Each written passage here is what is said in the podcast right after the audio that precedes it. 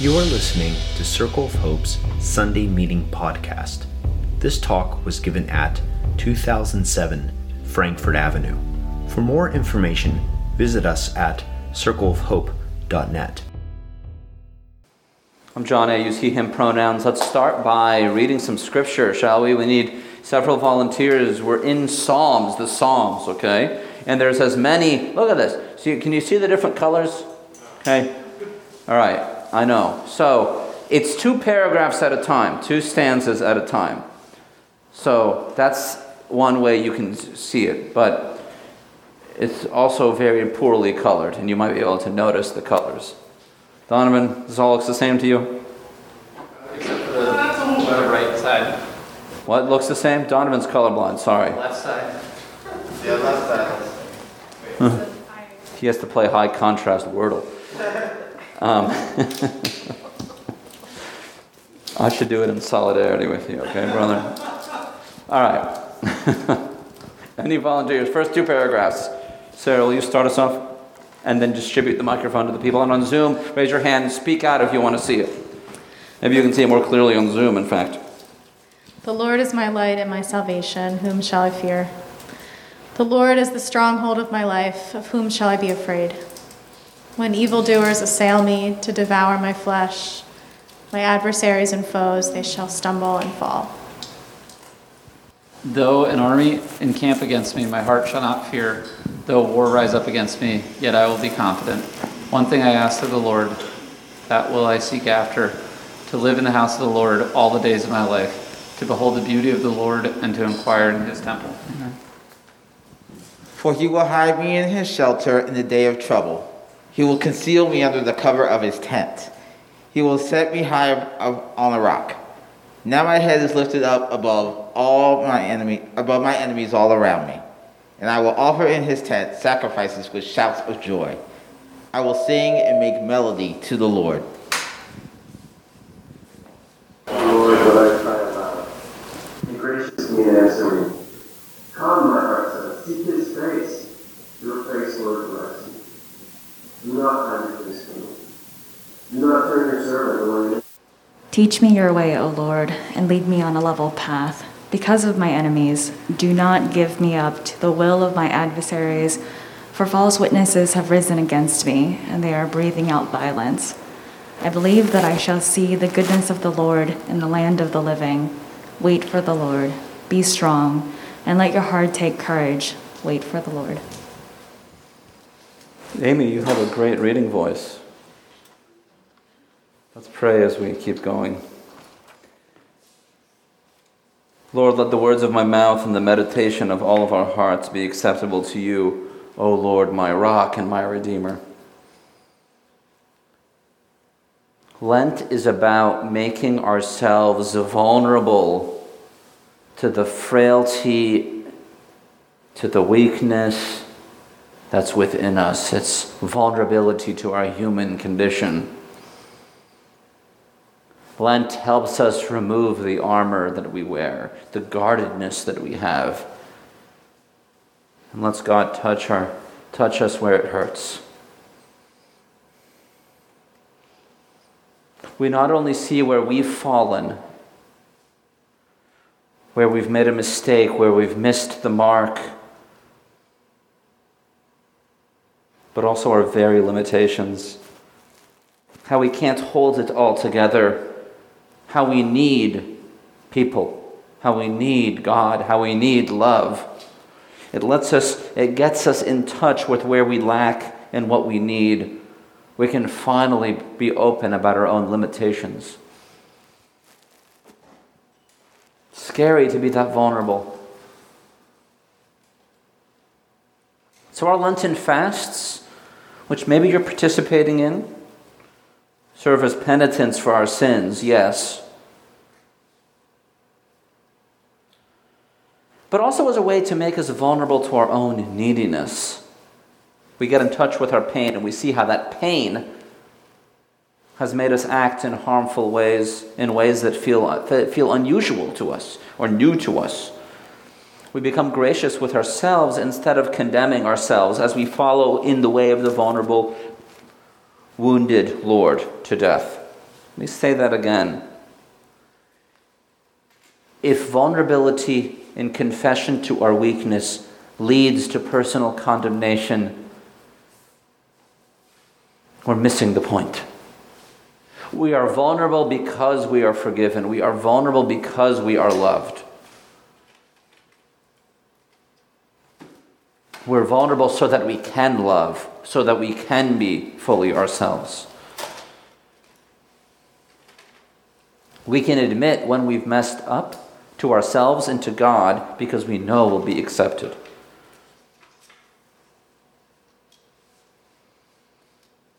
That assurance helps us to confess. And when we don't feel that assurance, it's harder to confess. We're afraid to confess. We think we'll be judged. So we hold those things inside of us. And that's okay. You need safety to be vulnerable. We want to create an environment where you can feel that safety, where you can be vulnerable. Lent is about removing the things that we think protect us, but actually do not. I want to be clear about this because it relates to all sorts of things that we've been struggling with as a community for the last couple years and as a world, too. Because it could relate. I mean, some people, we said last week, early in the pandemic, some people said, The Lord is my refuge and my rock, and I don't need to wear a mask. You know what I mean? Like that, that the, the assurance of the safety and salvation of God should not lead to reckless behavior. Removing what protects us is not about, you know, driving drunk or without a seatbelt or opposing vaccinations or not masking when it's appropriate to mask. And there may come a time where it's safe for us to unmask, maybe even next week.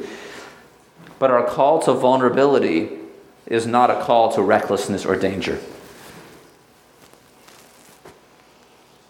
It's a call to trust in God and not ourselves. A call to let go of the things that keep us from trusting God, to let go of the things that we put our trust in. God is jealous for our trust. What do we put our trust in that isn't God? It's not an opportunity for reckless or dangerous behavior. It's not an opportunity to endanger ourselves,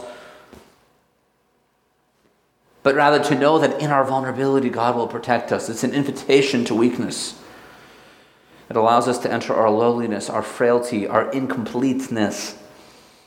We don't have to protect ourselves because we can be vulnerable and God will protect us. God is the protector and the redeemer of the poor and the oppressed. Let us enter into our collective impoverishment and oppression and allow God to redeem and transform us. Let's follow in the way of Jesus, in the way of the cross, taking up ours. In order to be transformed, let go of the excesses that keep us protective. Whether it's our egos, our armor, our wealth, our race, our gender, our orientation, our bodily ability, the treaty organizations that we're part of, and move with Jesus to become lowly, trusting that God will guide us.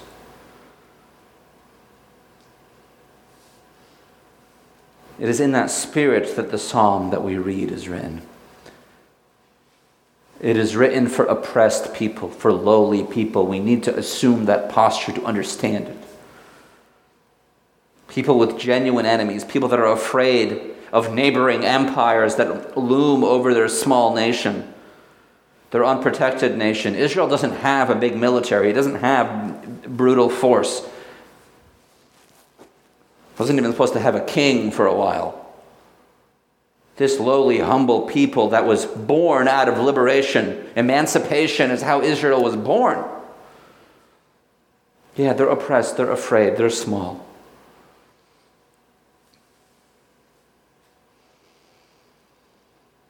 We read it in that lens. Some people because these psalms were sung and read over generations, some people found themselves in captivity reading these psalms. Jesus read these psalms too. Jesus recited them and called God to protect him under Roman captivity. And they did the same under uh, Babylonian captivity or Assyrian captivity, Egyptian captivity. The Psalms have been read across generations and time.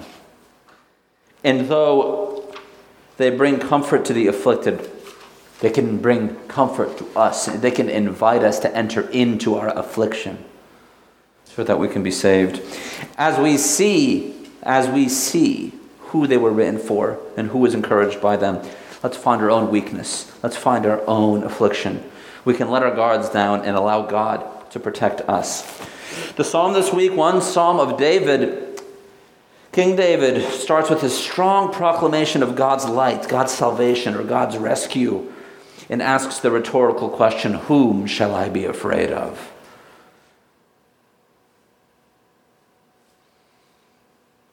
It gets it asks us to get in touch with our fears. You're allowed to expose yourself, to expose what you're afraid of. What you're worried about, what you're anxious about, and trust that God will protect you. Vulnerable work, but knowing where we are afraid helps us know how to trust God, as the psalmist says.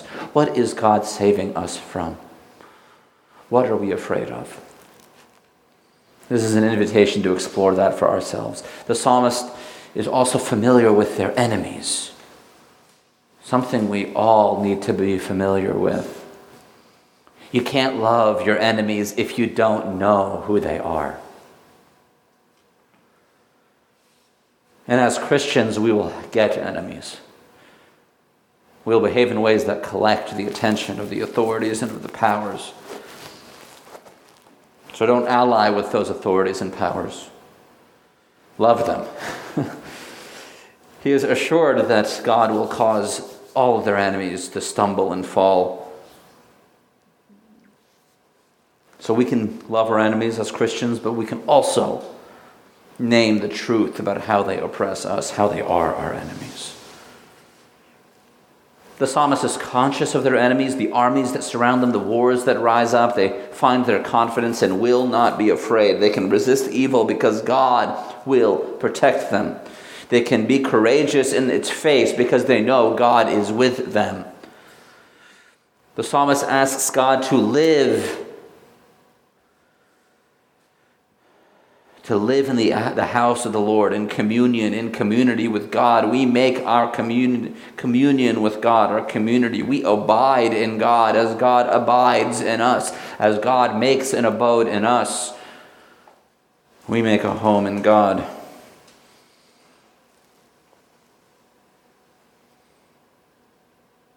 He asks to worship God in the temple and to find emotional and spiritual and political refuge in it how our churches should be safe places for the weak and the vulnerable. When you come to worship, you should be safe. You should find safety, find sanctuary. And too often, they are places that don't do that. They, they don't protect the oppressed, they further oppression. They're not safe, they're the, they're the opposite of safe, they're dangerous. We can't have that as a community. Rooting out homophobia and white supremacy and ableism in our community makes it safer. The church is not safe for the oppressor, it is safe for the oppressed. And it's an invitation for the oppressor to transform, to change. Everyone's welcome. Some people are going to have to walk a little bit longer, though.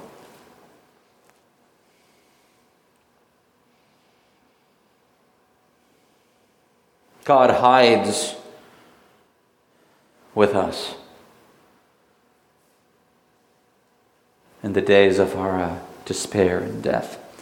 God covers us when we need protection.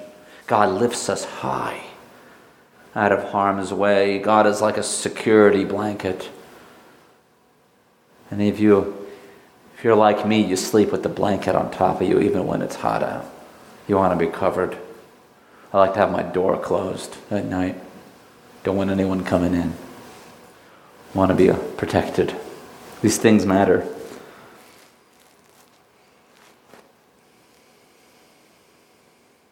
We want that assurance. God is with us. God is close to us.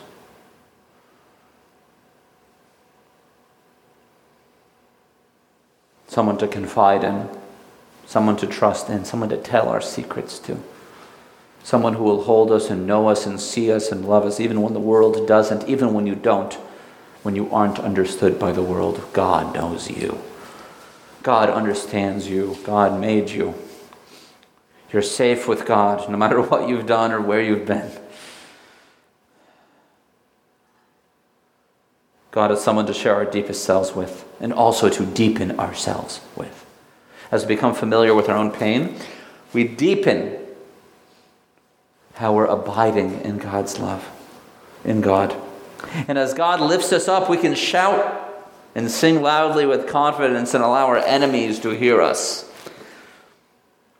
We don't hide away, we can worship loudly and relate to God publicly with no fear.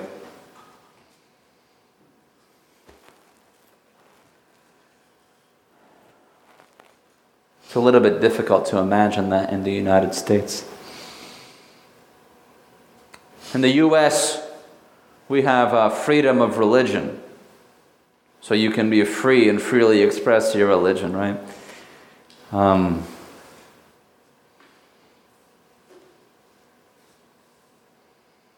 but there's fear genuinely for some religious communities to be open about their faith without being harmed. Christian supremacy still dominates the United States. And so if you walk around and you're conspicuously Jewish or conspicuously Muslim or Hindu or Buddhist, you can expect something back. Anti Semitism and Islamophobia are scourges that are still real in the United States. Anti Semitic crime has increased dramatically since 2016.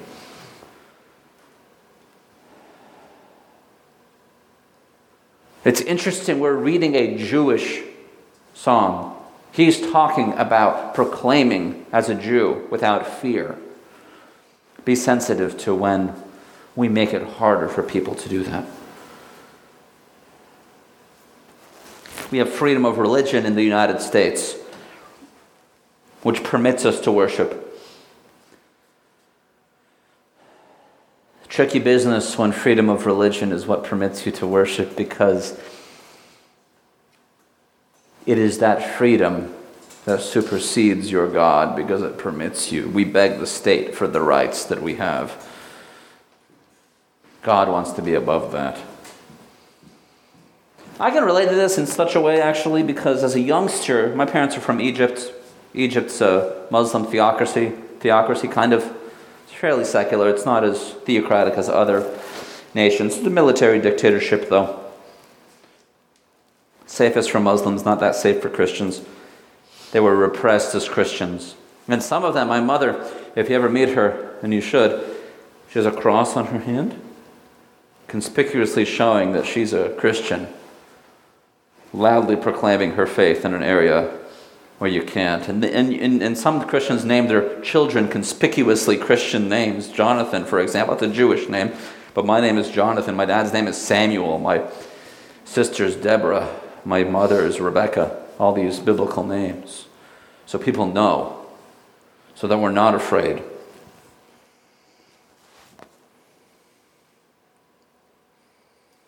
It's hard to do that. In the U.S., we learned to code switch.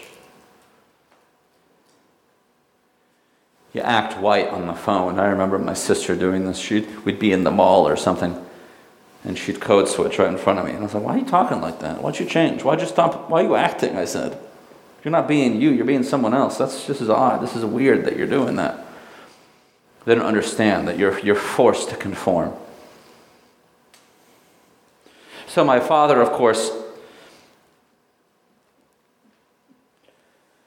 enjoyed the religious freedom he had here in the Christian solidarity. And it wasn't the religious freedom that gave him protection, it was the fact that Christians was the dominant faith. Christianity was the dominant faith in the US. So he found political, um, his, his experience as a religious minority informed his politics in the United States. Of course, my experience as an ethnic minority informed mine.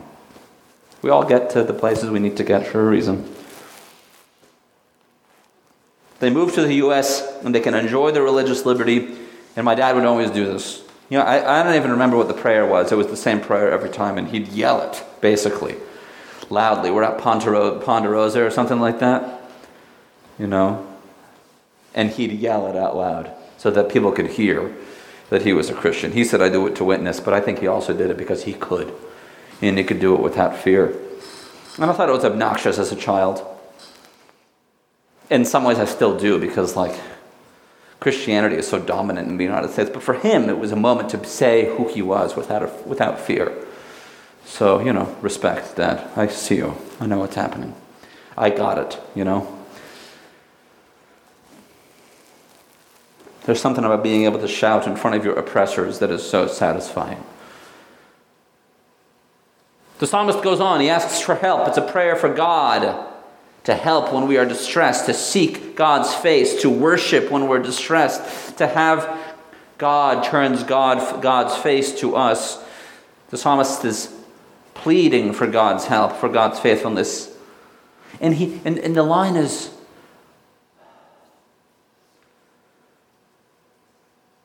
Do not cast me off. Do not forsake me, O God of my salvation. If my father and mother forsake me, the Lord will take me up. It is a big deal that he says that because parents aren't supposed to do that. They're not supposed to forsake their children. We make sacrifices for our children to make their lives okay. And if you betray your kids, you're doing, you're, you're violating an, an old commandment here. But even when our parents betray us, and they will. They will hurt us. And we will hurt our children too. The Lord will be.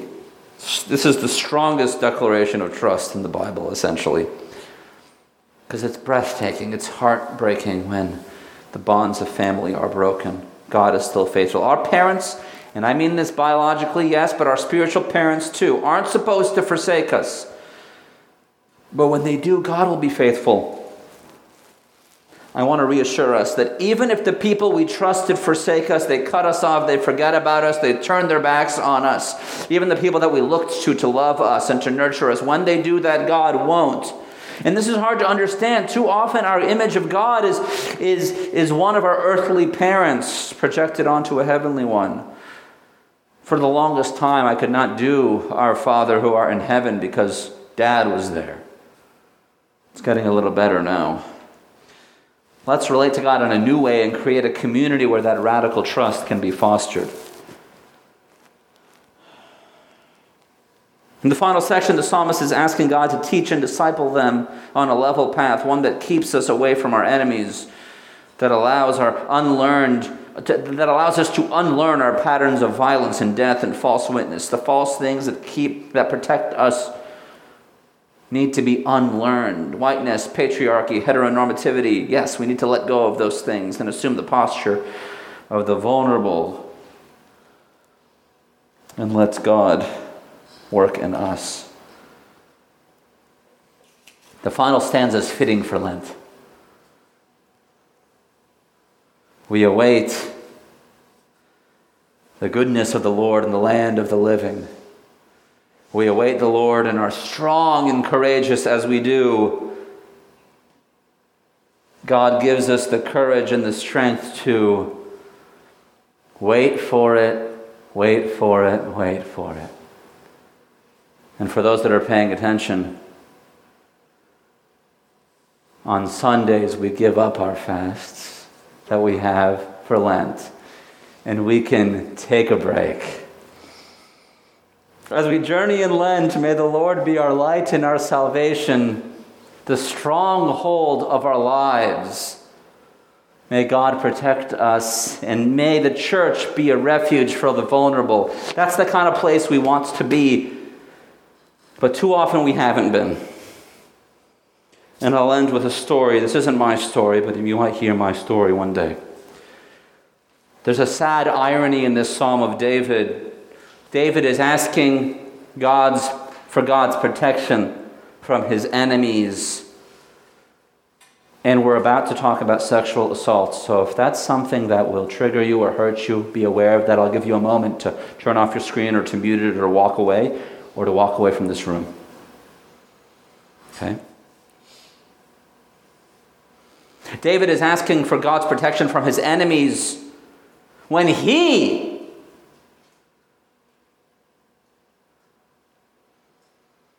when he harmed someone the most vulnerable that he needed to protect. David raped Bathsheba and killed Uriah. David used God's enemies to kill Uriah and rape Bathsheba. He betrayed God. He brought shame upon his household and his family. He became a murderer and a rapist. And the reason he did was because he couldn't be vulnerable to his own needs. He didn't know how to do it. Horrifying. She did not have a choice. Don't let anybody tell you that. The man killed Uriah. Who's Uriah? Bathsheba's husband. He should have been a protector and a safe person, and instead, he was the opposite.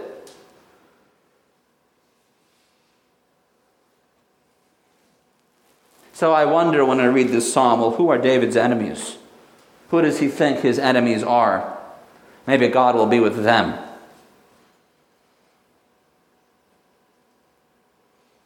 Maybe he thought his enemy was Absalom, the son that tried to kill him. His whole house fell apart because of this. He was cursed.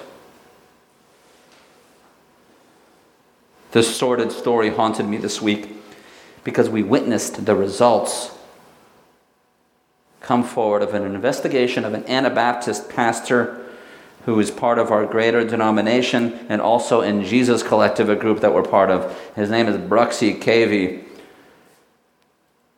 I interviewed Bruxy last year. Bruxy had a sexual relationship with a woman he was counseling. She was 23, he was 46. It occurred for years. It was sexual abuse. He was much older. He was a man, an authority above her. He was her pastor, and he was her pastor counseling her. It was sexual abuse. And Bruxy resigned, was invited to, was encouraged to resign instead of being fired. And when Bruxy wrote his confession, he named it just as an extramarital affair. In other words, it would have been fine if he wasn't married. That's terrible. The church he used to work at called it an abuse of power, but stopped short of naming it as sexual abuse. Disappointing. The pastor resigned from that church in solidarity with the victim. I'll tell you more about the story if you're interested, but that's enough for now. We're naming it as sexual abuse. Our church needs to be better about accountability for our church even needs to be better about accountability for abuse and reforming how we care for the most vulnerable. Circle of Hope is not an exception to this. And as we listen to the voices of our former staff, of our disabled people, of our racial and sexual minorities, we see the patterns of abuse and trauma that they've experienced, and we need to repent of that. It's not okay. We're not exceptional. Maybe we haven't had a situation like Bruxy's, but we've had plenty of situations that need to be repented of. We're not better. God will protect us when we confess in our vulnerability. And if we can't confess because we're afraid, we don't trust God. Emotional, spiritual, psychological abuse are damaging and hurtful. And our leaders are, have committed them and are complicit in them, and so am I.